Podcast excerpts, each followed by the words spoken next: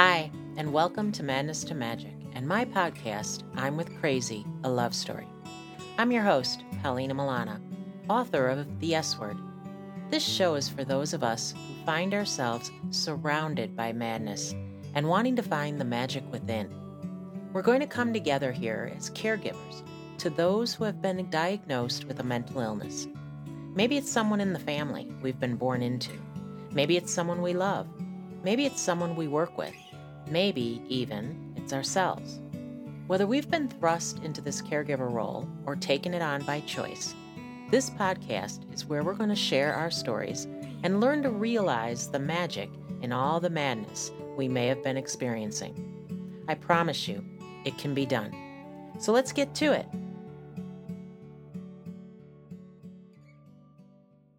Hi, everybody.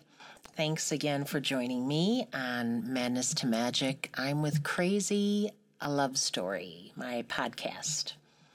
With this being Mother's Day, um, today's podcast is guess what? All about moms, or at least my mom. Mother's Day is kind of hard for me, actually.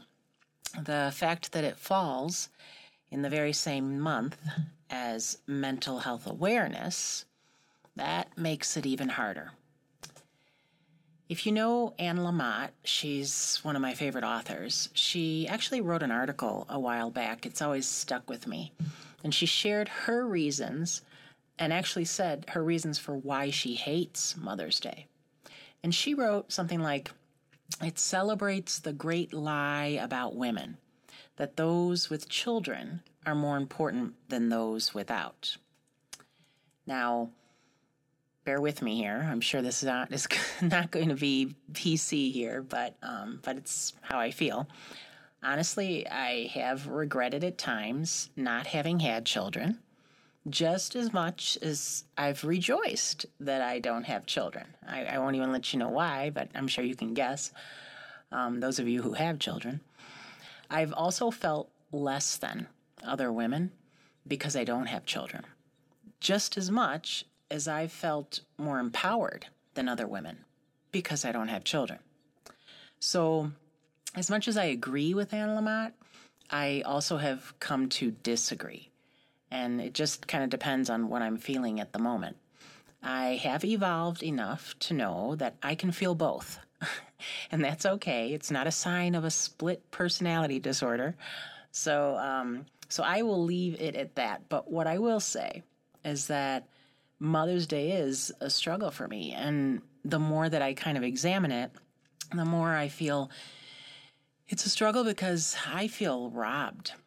And I also feel like my mom was robbed. So by now, you know a bit about my story, right? My coming of age years, especially. I suffered due to my mother's mental illness.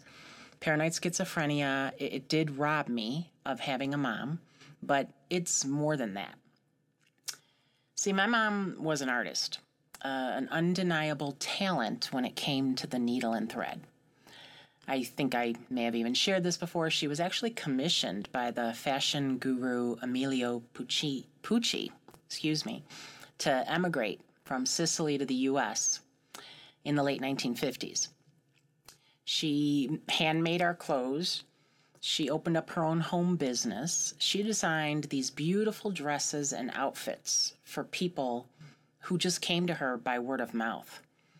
I I remember this one little dress. Um, she was making a wedding dress, and then she made the uh, the little flower girl's dress, and she attached little tiny um, bells to like the under petticoats. Oh, so such a pretty dress, and just so cool and cute. And the kid loved it. The mom loved it. It was great.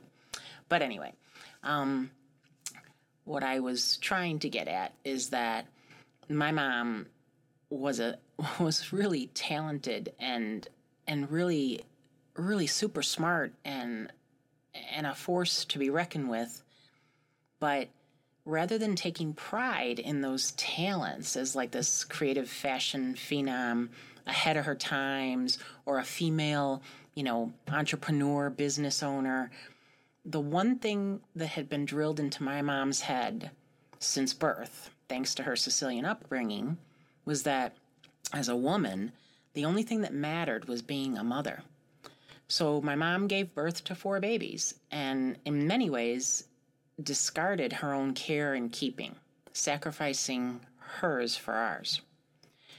So the whole concept of Mother's Day robbed her really of celebrating herself. And as a result, depression, isolation, being made to feel like our servant, all of this took a toll on her psyche. Her damaged mental state wasn't solely due to paranoid schizophrenia. And now that I work full time from home, I'm realizing even more what my mom must have endured. Her isolation and what she must have felt without any kind of outlet. She didn't have the internet or social media. She didn't speak English very well. She didn't even have a car to go places. She truly was a prisoner, not just physically, right? But uh, even, even worse, a prisoner of her own mind. And then, and on top of that, the stigma of all of it for all of us, right? From all of us. We didn't help at all by shaming everything into silence. Now, I'm not sure if I shared this with you already, but I will talk about it here um, as well. How how our secret, quote unquote, came out. So, fresh off the boat, Sicilians. My parents practiced their own form of um, Cosa Nostra, which uh, they were kind of taught as Sicilians that what happened in the family stayed in the family. So everything having to do with the mental illness, that was our thing. Nobody else was supposed to know about it, right? As a result, we all became masters at keeping secrets. My my book that published in 2015, The S Word, it's a memoir really about keeping secrets. That's what we became good at. No one knew about my mom until the eighth grade. And then came Christmas morning, 1979. So, like all good Catholics, my father, my siblings, and I, we were racing to leave the house and get to the local church for like the 10 a.m. Mass. It was uh, a Mass notoriously known for standing room only. And on this one day of the year, when we would go, um, it, our mom never joined us anymore. I mean, even if we did go Easter or whatever, she just never did. But on this one day, there she appeared at the top of the staircase, and she was dressed from head to toe like in this Scarlett O'Hara red. And that was a color that not only did she never wear, other than her lips, she never wore it as an, uh, a dress, an article of clothing, but she also didn't approve any of her girls wearing it. So the minute that I saw it, I kind of thought to myself, the eighth grader in me was smart enough to be like, uh oh, this ain't going to go well. My father, on the other hand, he chose to believe it was like some Christmas miracle, uh, gifted to him by God after years of praying, asking for an end to the demons that tormented his wife. You know, very, um, very dramatic. So he was thrilled. Now you have to remember, at this time, my mama spent her nights sitting in the dark on our living room sofa, screaming profanities in Italian, swearing that she would murder us all, plotting and pleading with whatever voices only she could hear. She had started stashing sharp kitchen knives, my brother's wooden baseball bats, all under the bed that she shared with um, my papa. And she would be promising to use them if he dared to close his eyes or step one foot into the bedroom. So, you know, our father, he ignored this potential danger and he always chose to sleep in their marital bed. But him doing so meant that we rarely kind of slept in ours, right? We always tried to stay awake um, and keep vigil in case she did follow through on her threats. Anyway, Christmas morning, we file into the church, right? And I remember, you know, everybody was kind of there um, classmates, teachers, neighbors. And, you know, we're going down the center aisle um, for communion. And I led the way. My mama was right behind me, and then my father was um, behind her. And I kind of turned and I just had this terrible feeling and I looked at my mom. I kind of caught her eye. And she had this expression, you know, kind of like that, just you wait kind of glare in her eyes. And then over her shoulder, I could see my papa, and he was all smiling and optimistic, winking, nodding. And when I got up to the um, priest, I heard the priest say, um, you know, body of Christ. And I robotically replied, Amen. Took the host. I turned, I walked away, and I didn't look back. The only thing that I did do was keep keep quickly running out the door pretty much because it was then that I heard my mom scream. Um, she was she had gotten to the priest and before she could even take the host, um, she just started screaming and and fell to her knees and grabbed on to the priest's legs. And I just remember the shrill like screaming of echoing through that whole sanctuary bouncing off those stained glass windows. Everybody kind of standing to get a better look. And she kept kind of clawing at the priest and saying that we, her family, were trying to kill her and begging for him to save her. so, Merry Christmas. Um, so, the secret was finally out. Uh, but what I will say um, is this. So, being raised by a mother diagnosed with paranoid schizophrenia, actually before she was even diagnosed was even worse but even after the diagnosis we're talking the late 70s and early 80s so even the so-called like phd professionals they, they didn't even know what to do with crazy. They, they really didn't um, and, and dealing with all this took its toll. So while other little girls would dress up you know, in their mom's clothes, wear their mother's pearls, whatever, put lipstick on, high heel shoes, you know, all the typical kind of mother daughter things that, you know, Hallmark as you seeing. Uh, for me, I, I kept my distance. I did not want to be near her. Um, and I remember I used to pray and pray and pray. Please don't let me be like mama. So the more that I come now to understand what my mother must have been going through all alone, uh, honestly, now I admire her more. While I was praying not to become her, turns out I learned later on in life that my mother was praying too. And she was praying to God to not let her kill her children.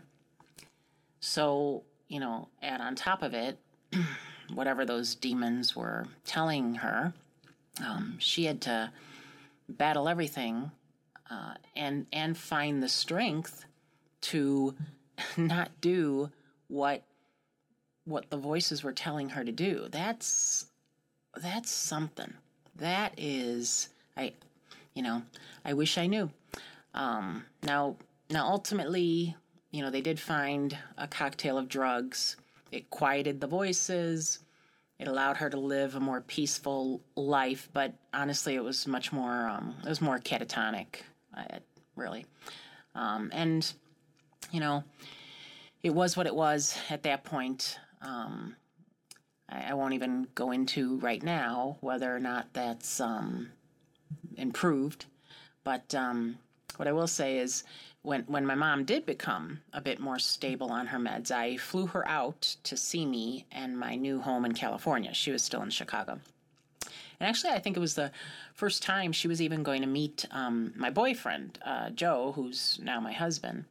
So we go, we pick her up at the airport, we drive home, we turn into the driveway, she steps out of the car, and we're headed towards the front door. But parked over at the side is my Joe's um, Harley. And my mom, you know, partly because of the drugs, partly because of how she was raised, she wasn't ever really expressive. But all of a sudden, her entire face, like, just lit up. Her eyes, like, grew like giant saucers. And she just kept peppering with questions about the Road King, right? Whose is it? Do you ride it? Do you get on the back? Do you, I mean, even when we got inside the house and sat down, she just couldn't take her eyes off of it. So finally, I'm like, Mom, what, what, what's with the motorcycle? Why are you like totally into it? And she just, I don't know, it was an entirely different spirit that started to share a story that turns out uh, gave me a glimpse into my mom as a rebellious teenager. So, and it's one of my favorites because um, my mom, while she was telling it, she just beaming. She was just beaming, just remembering. Like you could see her like reliving it in her eyes. But the story is when my mom was about 16 years old, it was like the 1940s. She was walking on like um, these high heel shoes, uh, teetering. You know, in those days in Sicily, the roads um, were cobblestone. So she's trying to navigate her way without falling. She's pretty exhausted because she has to hurry up from her job as, you know, a seamstress's apprentice and get home and make dinner, of course. the good, dutiful daughter. So a stranger comes up beside her on his motorcycle, she said. And he stops and he asks her if she wants a ride. And my mom said she didn't even think about it. She didn't hesitate, in part because her feet hurt, she said. And then she kind of laughed and she said he was such a cute boy. so, despite knowing there'd be hell to pay if her father found out, and I really mean hell, her dad was some huge uh, corporal, what is it called? Corporal punishment person, just not a great guy. But despite knowing that, she said she jumped on the back of that bike and just felt so free and independent. Exactly the things I say when I'm on the back of my husband's Harley. So she just like told that story and and then like I remember like she wasn't even prompted. She just said, you know, if she had to do it again, uh, even if she knew she'd get caught and punished, she didn't care. She would have done it all over again. Didn't matter. She loved it. That was a moment in her life that you can tell that that was her. That was the real her. And then it, you know, got squashed down. Squashed down by Sicilian rules, good Catholic girl rules, um, the mental illness, the isolation, the, you know, thinking you have to be a mom and then and then you know if you want to that's great but doesn't mean you gotta give up everything else and anyway so much stuff that just got stuffed down inside her. Um, and sadly you know these are a lot of things that i never knew about my mom um, stumbled on. It, a lot of things that we had in common right? Riding on the back of a motorcycle something we share. Um, also other things love of espresso, strong coffee, marzipan, amaretto. There's a lot um, that we actually did share and that I'm proud to share. And, and that's like another reason why Mother's Day I, I feel so robbed because it, it reminds me of how I cheated myself out of having a full relationship with this woman who, because I couldn't get past her mental illness, I kept her at arm's length, and I never really gave myself the chance to get to know her. I misjudged her. I missed out on all the great things she was and from which I could have learned. So, yeah, I prayed, please, God, don't let me be like Mama. And I got my wish. I did not inherit my mother's insanity genes. Sadly, as you know, my little sister did. But while I got that prayer answered and didn't didn't inherit the insanity genes. It also turns out that I didn't get other things um, because I wasn't like Mama. I didn't allow myself to be like Mama, and by that I mean I told you how she was commissioned to come to America because of her sewing skills. Well, to this day, I haven't a clue how to hem a skirt or sew on a button. Um, you know, it her she had incredible fashion sense, here I'm 54 and I would benefit from having garanimals um, because I just I never got close enough to to to take in you know the great things about my mom you know the way she even had her Sicilian recipes and things. Um, I all all are still mysteries to me.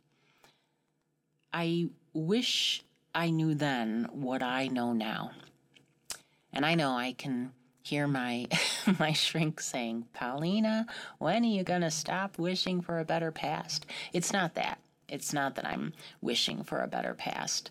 I know that that can never be. I just I just am evolving more and more and recognizing um, the truth, um, all sides of of my mom, of what we went through. Um, so the me of today understands all those factors that played a part into why mama went without treatment for so long, right?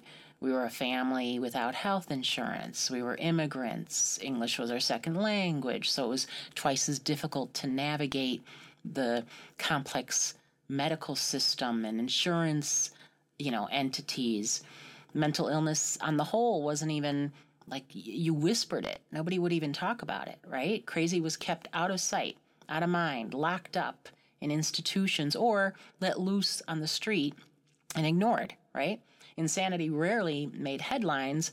Uh, it, well, maybe it did, but only if like a heinous or heinous violent act was committed by someone, right? And nine times out of ten, it'd always be like, oh, well, they had a mental illness or, you know, schizophrenia would always be mentioned. Now, again, today, I won't get into this too much, but I, I do feel like not much has changed. I mean, people are trying, um, but mental illness really is still a bit of a secret. It's still shrouded in fear, confusion, guilt, shame. There's misunderstandings. There's a no services, lack of services at best, right? Stigma. There's full blown ignorance. It's, you know, it's it's a shame and yet I will include myself among those who are at fault for keeping it that way, right? So for much of my own life, I, I made it my distance, right? To, or excuse me, my mission, I should say, to distance myself from those genes of insanity, right? So I kept my mom at arm's length. I was afraid of the demons she battled and the parts of her she couldn't control. But in shunning my mother, I ended up suffering the most because I I missed out on the best parts of her for fear of the worst parts, right? And that's that's just an added sad legacy that crazy um, brings, right? Or the fear of crazy is what I should say. Now, my mom is no longer alive, and I'll be honest, not a day passes that I don't think of her. Uh, I just wonder could she imagine me living the life I'm living now? Would she approve of what I'm doing? What would she say to me now? How many conversations might we have about, you know, careers and home based businesses and even being married? Um, I don't know. What did she really feel like when she herself like crossed an ocean to start a whole new life, not knowing the language, leaving her friends and family behind? Did she ever have regrets? Knowing how talented she was, giving it up to raise a family. I don't know. How, how did she cope losing her own mom um, and her father at such, such a young age?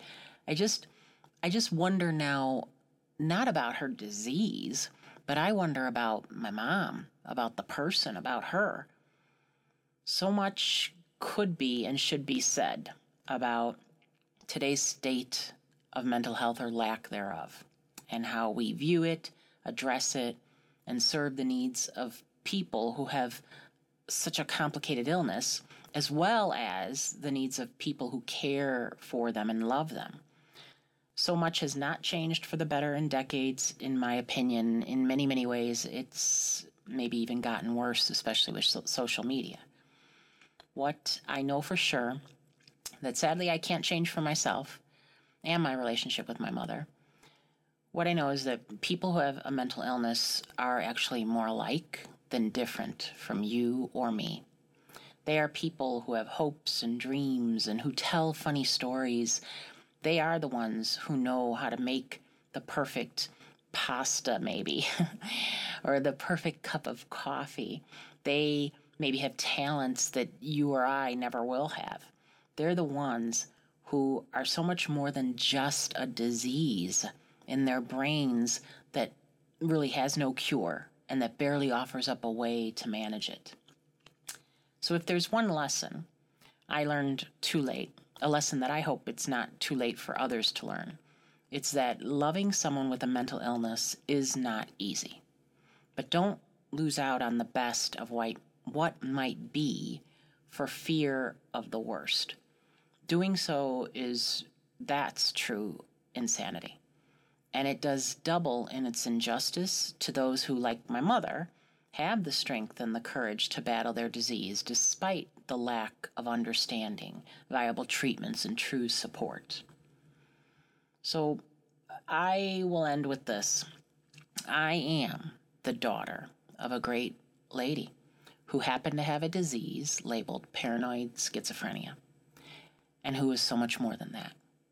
And the me of today is super proud to have had her, Oliver, as my mom.